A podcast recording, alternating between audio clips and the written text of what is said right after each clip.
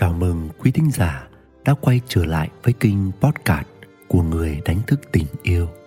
Ngày hôm nay xin được chia sẻ đến quý bạn một chủ đề về hạnh phúc tự thân, đó là phụ nữ đẹp nhất khi nào. Mời quý bạn thư giãn, thả lỏng và lắng nghe. Khi nói về vẻ đẹp, dường như đó là một phạm trù rất rộng và đa dạng nhưng một cách nào đó, tôi cũng lại thấy nó khá hạn hẹp. Bởi theo lý thuyết thì vẻ đẹp nằm ở khả năng nhìn thấy và cảm nhận của người quan sát, hay gọi là thị hiếu, là gu, là tiêu chuẩn riêng của mỗi người. Kiểu như, vẻ đẹp không nằm ở đôi má hồng của người thiếu nữ, mà ở trong đôi mắt của kẻ si tình. Rồi trên thực tế thì phần đông chúng ta lại đánh giá về vẻ đẹp theo những tiêu chuẩn chung nào đó được đưa ra, khiến nhiều người đau khổ tìm mọi cách để đẹp theo tiêu chuẩn.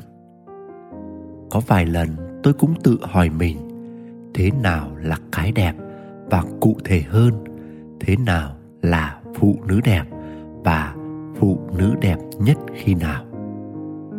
Khi quan sát cách mà những người xung quanh mình nói về vẻ đẹp. Ngoài những ảnh hưởng chung của số đông, tôi nhận thấy mỗi người định nghĩa về vẻ đẹp theo sở thích, theo khao khát, theo trải nghiệm của mình. Chẳng hạn, một người đàn ông thích dục vọng, anh ta sẽ đánh giá vẻ đẹp dựa trên ba vòng hay dáng vóc của người phụ nữ. Có người lại cho rằng vẻ đẹp tâm hồn mới thực sự là vẻ đẹp đáng giá. Một người phụ nữ bị đè nén, bị áp bức trong mối quan hệ sẽ định nghĩa về vẻ đẹp ở sự tự do trong cuộc sống, được làm những điều mình thích, được sống với đam mê của mình, được theo đuổi và chinh phục các mục tiêu của bản thân hay được ra quyết định độc lập. Một người đàn ông thiếu thốn tình cảm sẽ nhìn thấy vẻ đẹp nơi sự chăm sóc, sự dịu dàng, lắng nghe, chia sẻ, đồng cảm nơi người phụ nữ. Như thế thì xét cho cùng, người ta định nghĩa về vẻ đẹp dựa trên nhu cầu, sự thiếu thốn hay thèm khát điều gì đó nơi chính bản thân mình. Hay nói cách khác, người ta tìm kiếm cái đẹp xuất phát từ những tổn thương và sự thiếu đủ đầy của chính bản thân mình và chính khi vẫn còn những tổn thương làm rào cản, chúng ta không thể nhìn thấy được vẻ đẹp độc đáo và rất riêng nơi người khác. Tôi từng quan sát rất kỹ về mình vào những khoảnh khắc mà tôi cảm thấy cực kỳ xúc động và yêu thương con, là những lúc tôi được kết nối với tình yêu vô điều kiện và thuần khiết nơi mình.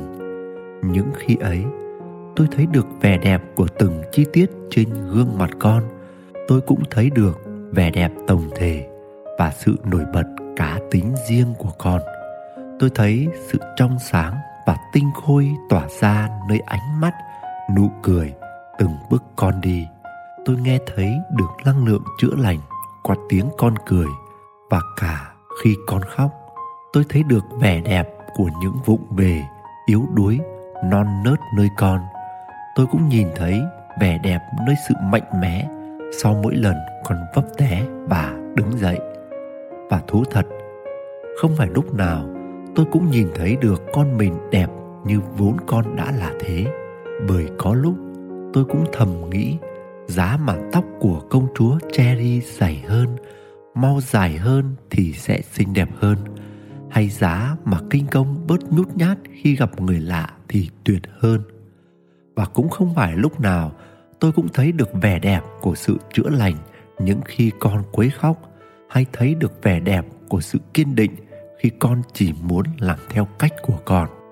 Từ những quan sát đó, tôi nhận ra chúng ta sẽ nhìn thấy và cảm nhận được vẻ tuyệt đẹp nơi mọi người nói chung và phụ nữ nói riêng khi chúng ta kết nối được với con người chân thật bên trong của chính mình. Bởi khi ấy chúng ta không còn đánh giá vẻ đẹp dựa trên nhu cầu hay sự tổn thương từ bản ngã hay từ lớp vỏ của cái tôi nữa. Nhưng ta rung động bởi kết nối được với năng lượng thuần khiết bên trong mình.